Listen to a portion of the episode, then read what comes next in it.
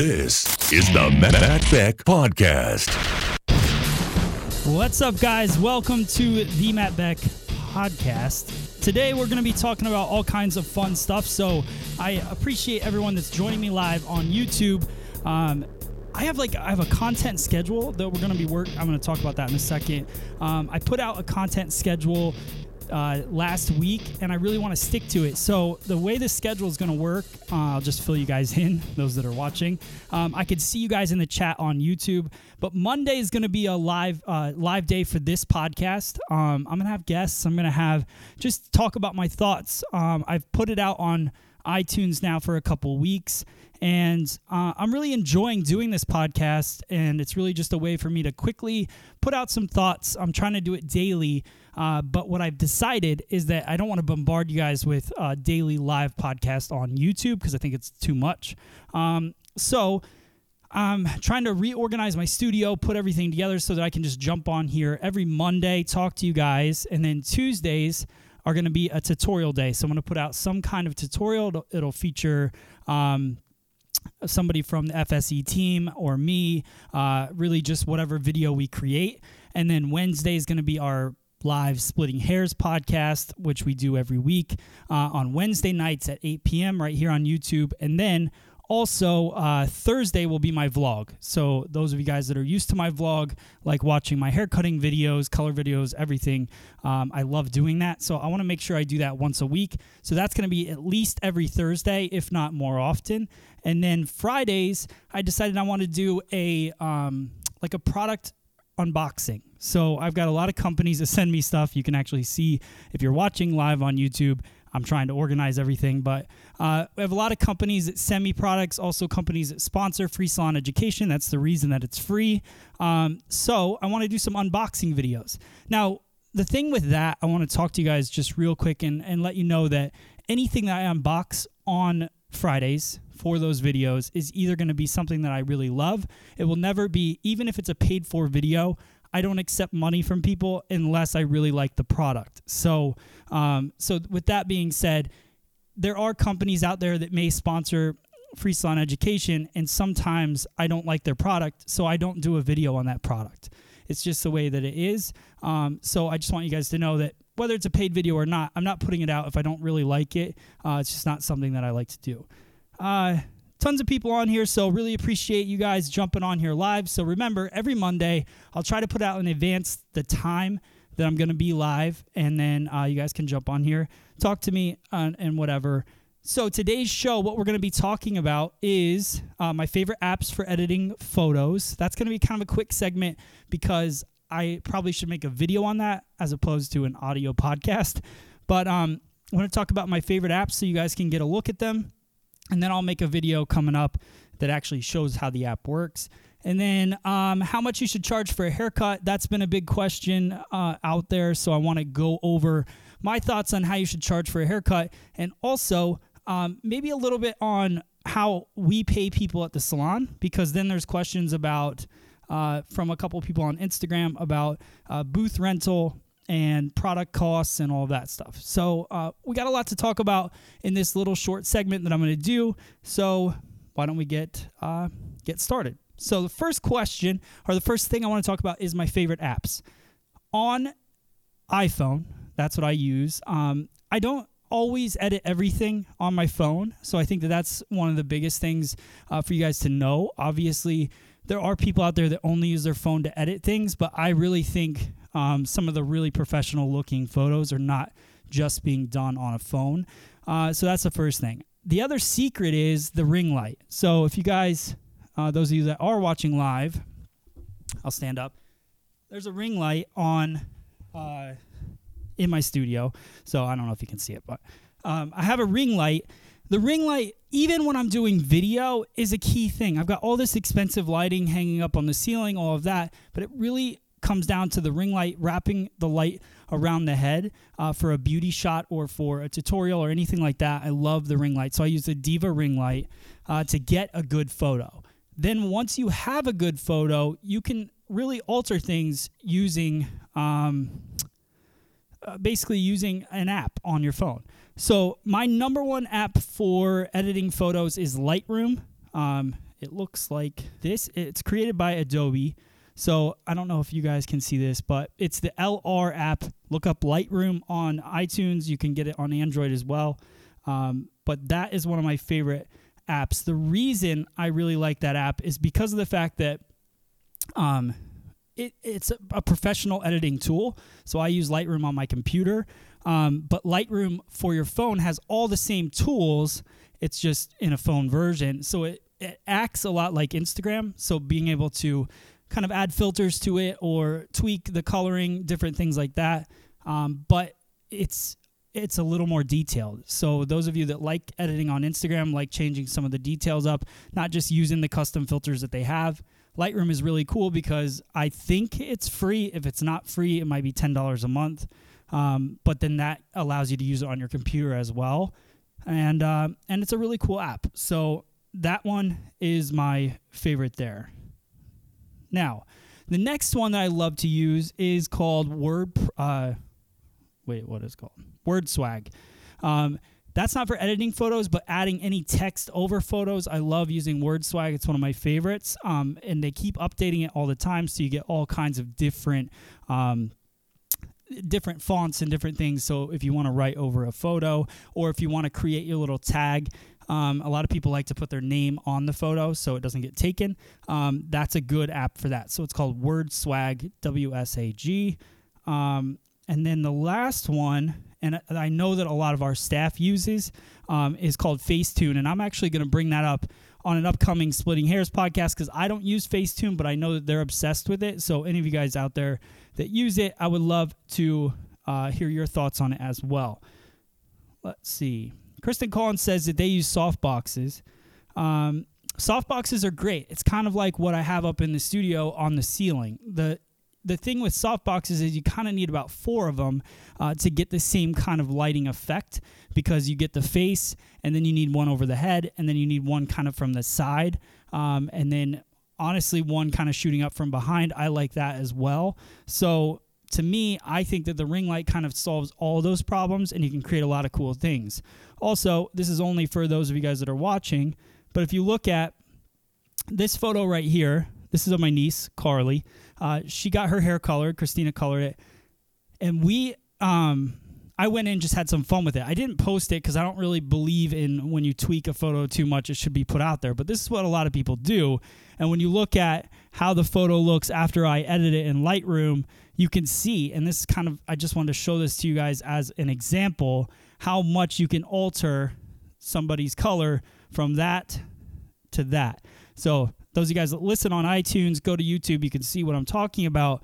But it really is insane the difference that you can create uh, just with an app. Um, and that's just a ring light shot in the dark. So um, that goes to show uh, how much that works. So Uh, Jonathan says Facetune is the best, um, and Brian Hare, there you go, uh, says that Facetune, uh, he's obsessed with Facetune. That's how I know about it, is through Brian, so we'll talk about it on Splitting Hairs coming up. Like I said, I don't use it, but I know that it's a pretty popular one. All right, cool. So, and then the other thing, um, just to kind of answer a couple of people's questions, when I tweaked uh, Carly's photo, made it from this, whoops, wrong one, from this to this. Um, it's a lot with contrast. It's, I mean, you're altering the color, you're adding a lot of blacks to it. So when you bring in the depth, it takes the background that you see all the way around the head. So it's got a nice kind of grayish background currently. And then when you drop the blacks down, it blackens out the whole background. And then you pop up the clarity and the contrast, and it gives you that pop of color. Now, unfortunately, that's not what her hair looks like, so um, so it's not really a truthful picture. But the other thing is, a lot of people are posting stuff like this on Instagram, so um, it's kind of uh, a lose-lose situation for people out there trying to uh, put out good work on the internet. All right. Now, I'd love to see in the comments, what is your guys' favorite uh apps for editing photos. So love to hear that. Also, the cool thing about YouTube now is that with the live videos, um, you'll be able to see the chat on the side. Uh, they they never used to show that before, but now they're showing it. So uh, those of you guys, I can go back and look at what your favorite apps are on there. Now, the next uh, subject I want to talk about is how much you should charge for a haircut. Now, this is something that um, my story with this is when I first started doing hair about fourteen years ago, I came, I moved to New Hope, moved one thousand miles from where I grew up, and I decided to, uh, I got a job in New Hope, uh, P A. And the challenge was I started off with a really cheap haircut. I was doing all, it was, uh, I was doing all kinds of, uh, different promotions, different things. So I was probably doing about a forty dollars haircut when I first started out. And my boss was a, a nice guy, and, you know, and I would ask for a raise and I would ask for higher prices, and, and a lot of times he would give it to me, and I was working hard. And um, so within the first year or year and a half, he raised my prices. I got them all the way up to seventy-five dollars for a haircut. Now, the challenge with Uh, raising your prices that fast within a short amount of time is that you haven't really built up your clientele yet. So now I found myself trying to get a new clientele at a, at one of the highest priced haircuts in the town. So you really got to make sure you're focused on your reputation. And uh, when people talk about how much should I charge for a haircut, well, I think you should charge whatever is makes sense in your town to get people in your chair. Then as you get people in your chair and you get more and more busy, then you decide, should I raise my prices to open up my book more? Um, too often we're raising our prices just to get money quick. And I think that that's, you know, how we are in life in general is that, and I'm an impatient person, is you want so much, you want it to happen fast. And now I'm learning in my life later that, uh, you know, it really, things that come fast don't last, right? So, um, So I'm trying to to make those adjustments in my life as well. But it's the same thing with haircut prices, color prices, uh, salon prices in general. You cannot uh, raise them too quick when you don't have the clientele to support it. So make sure that when you're working in the salon, until you're really busy turning down clients, you should not raise your prices. Now, if you're just starting out and you're trying to figure out what price you should do, uh, this is something that Robert Cromie said a long time ago. I listened to it on his C D. Um, you know, he was saying, a lot of people that go to find a new or want to pick out their uh, haircut price in their salon, they call all the salons in town and they figure out, well, this one's forty dollars, this one's eighty dollars, so maybe I'll just go in between and do sixty dollars haircut. Uh, and that's not like that's not what you're wanting to do. You're not trying to be an average haircutter. You're not trying to average out everyone. What you want to do is just start off and be whatever you think you're worth, whatever you think will get people in the door, which is usually maybe in that forty dollars range, and blow people away.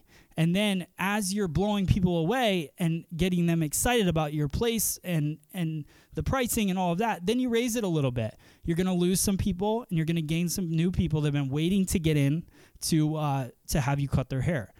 Then you start to grow your clientele and all of that. So just really focus on uh, slow growth, Um, because that's what's going to sustain you uh, in the salon business. Let's see. Um, I'm trying to read everybody's questions here, so it's really cool, all these people on. Uh, do you teach private classes? I do not teach private classes, um, and th- there's a big story behind that, but I don't um, – it's just at this point, I love teaching on the internet. I feel like I can reach more people. So, um, and I'm usually in here trying to organize or create or whatever. So it's just hard for me to take time out of the schedule to, uh, to do a private class, but we do have hands-on classes. I have one coming up in May, uh, May seventh, and also in June, uh, I think June sixth, uh, I'm doing a hands-on class here in New Hope as well. So, uh, any of you guys that want to get a ticket to that, you can get that on free salon education dot com. Um, Brian Hoke says, just give me a shout out. Brian Hoke, here's your shout out. I think it's Hoke, maybe Hokey. Um, all right. Last, let's just get into, I'm going to get into the questions that I got over Instagram. So first one is from Jenny Ford. She says, what do you think about the recent influx in um, salon suites available for stylists? It seems like everywhere you turn, there's a new J C salon, uh, Lennox salon, et cetera, opening up. Do you think these rental spaces are a better alternative for stylists than renting a booth? So um, here's the big thing uh, with booth rental and salon suite. I I have nothing against salon suites whatsoever. I actually don't love booth rental for the fact that um, I don't think if you're trying to pay for your own thing um, and you're in a booth that's right next to somebody else's, I don't even know why they call it a booth. They, it's just chair rental. But if you're renting a chair next to somebody else renting a chair, I would want to control that environment. So the reason I like salon suites better is if you really want to work on your own uh, and you feel confident about it, then you should be able to create that environment. And in a suite, you can do that. Um, you can kind of create your own feeling.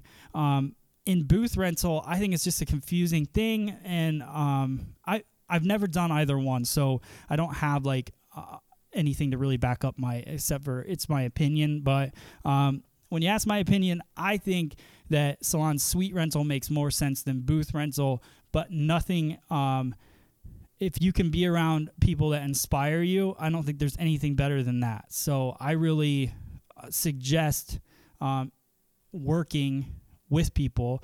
I also will tell you that I have been a salon owner now for ten years, and um, having your own thing is is fine. Um, but when I was a, a stylist before, I... made a great paycheck, didn't have to worry about a lot of stuff, did a lot of education, uh, was trying, was traveling. Um, I didn't have anything to worry about. When you start owning something, and this is for people that maybe want to be a salon owner, um, it, when you take that on, it was three years of uh, just trying to pay bills um, and trying to get people inspired and trying to, uh, and kind of letting go of a lot of things that you uh, wanted to do with your career. So uh, I think when you're a salon owner, it's hard to not be all in. Um, so th- the thing with me is I'm I'm kind of, I'm so scattered uh, between here and, and Free Salon Education. That's why we put it in the same building. But um, but I'm obsessed with the hair industry. So um, it kind of works. Uh, but I would still say that there are struggles because of the fact that, you know, if you want something in your career and you're going for it, but you're trying to inspire other people at the same time to want things as much as you want them or whatever, vice versa, um, it's just, a, it's a tough thing. So I think a salon suite, if you want to work by yourself, I think you should work by yourself. And I think the suite is the best deal. Booth rental to me is, is a, it's a different environment because it's a bunch of people renting a chair, but surrounded by each other. I just don't know how that possibly works, and I'm sure it does work in some places, but I'm sure in others it's a struggle. So um, that's that's all I can really say about that. Now, uh, Mana Styles says on Inst- or asked on Instagram, not not sure if you answered this before. However, what hair colors for starting up a color bar do you recommend a stylist that's going to do booth rental slash salon suite uh, should have? Hope that made sense.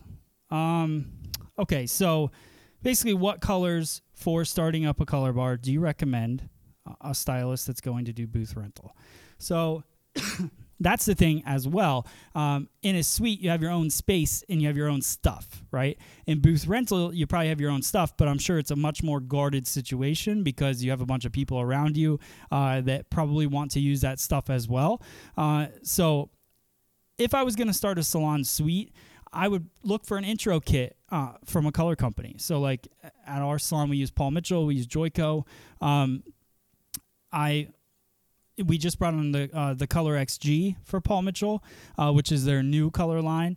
And anytime I bring on something like that, I just look for an intro kit to get started. And then I start finding the gaps. Cause the thing with, especially when I started the salon, like we didn't have enough money to buy every single color and lots of it. And and still at this point, when you look at budgets and everything with the money that comes in from the salon, what the salon's bringing in and what um, color costs, it's it's tough to get everything all the time. So I think um, your best bet is to find an intro kit that fits your budget.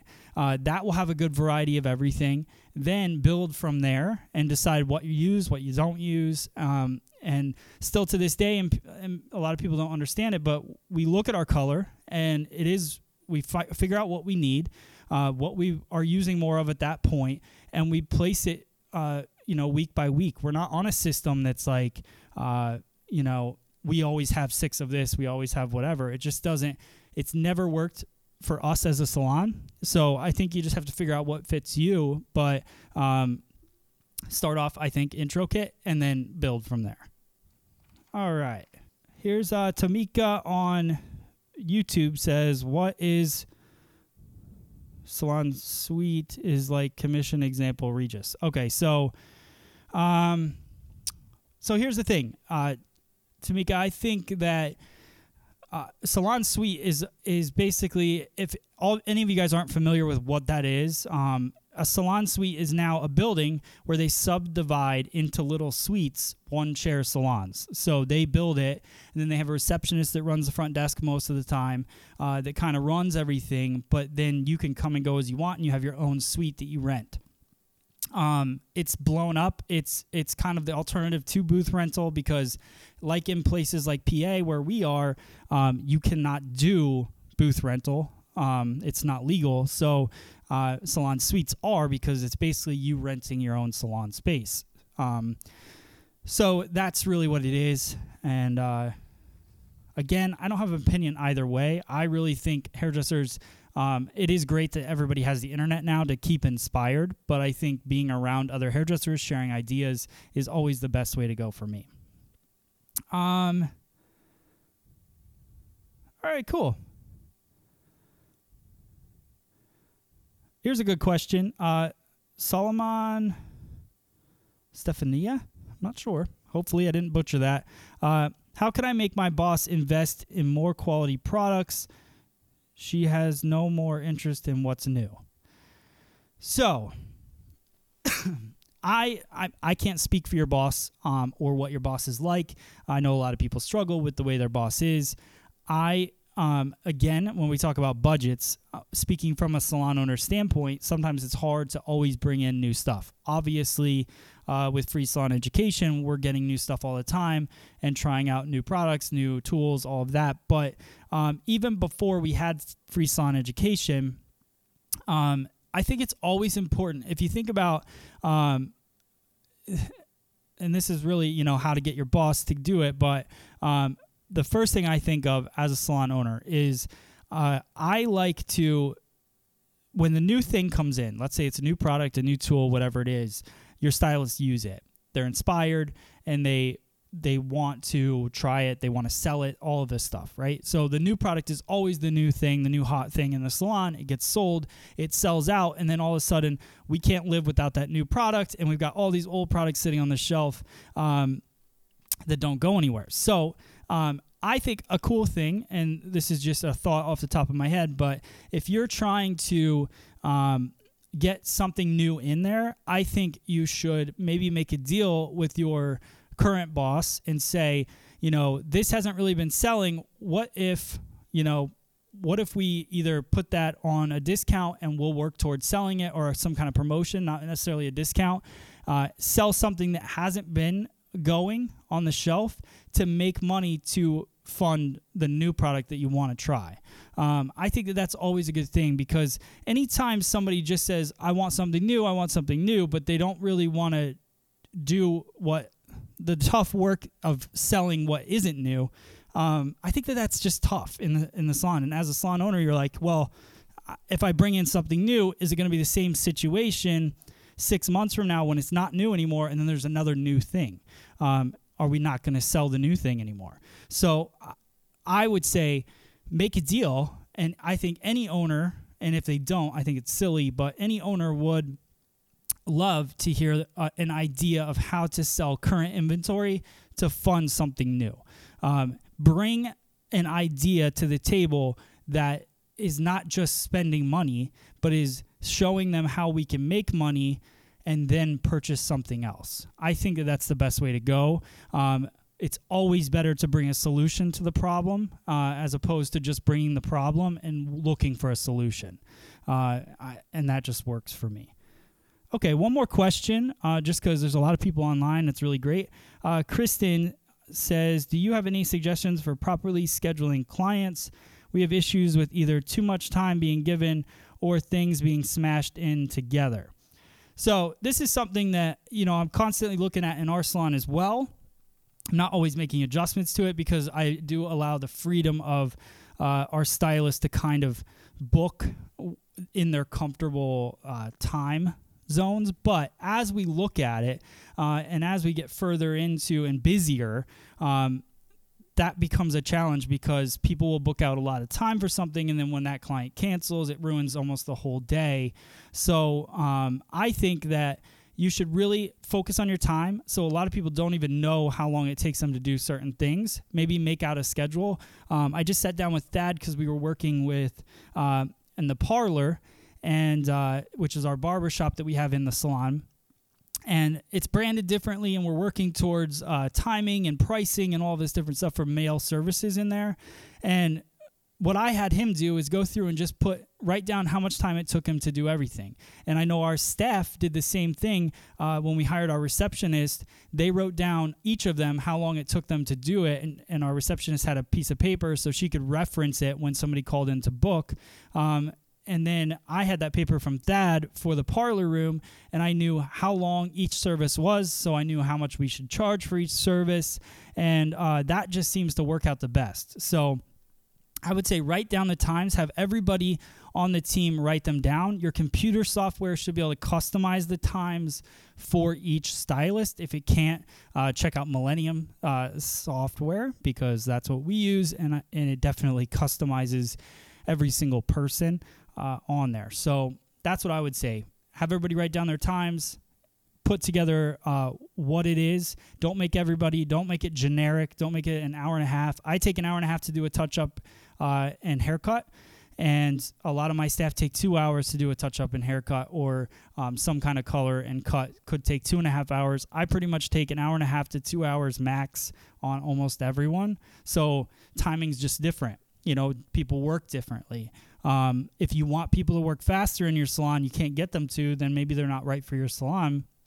For me, I focus more on customer experience. I want the customer to have a good time. I don't want anybody to feel rushed. And if my staff is currently happy with the amount of money that they're making, then then I'm fine with them taking the time that they take to do it.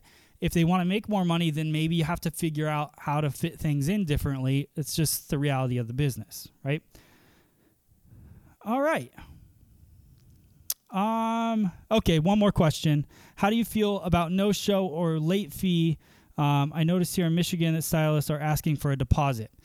I think, I think a deposit is only necessary if somebody is a repeat offender. Um, We talked about this on Splitting Hairs. We even made a T-shirt about it on Free Salon Education. Uh, it says repeat offender.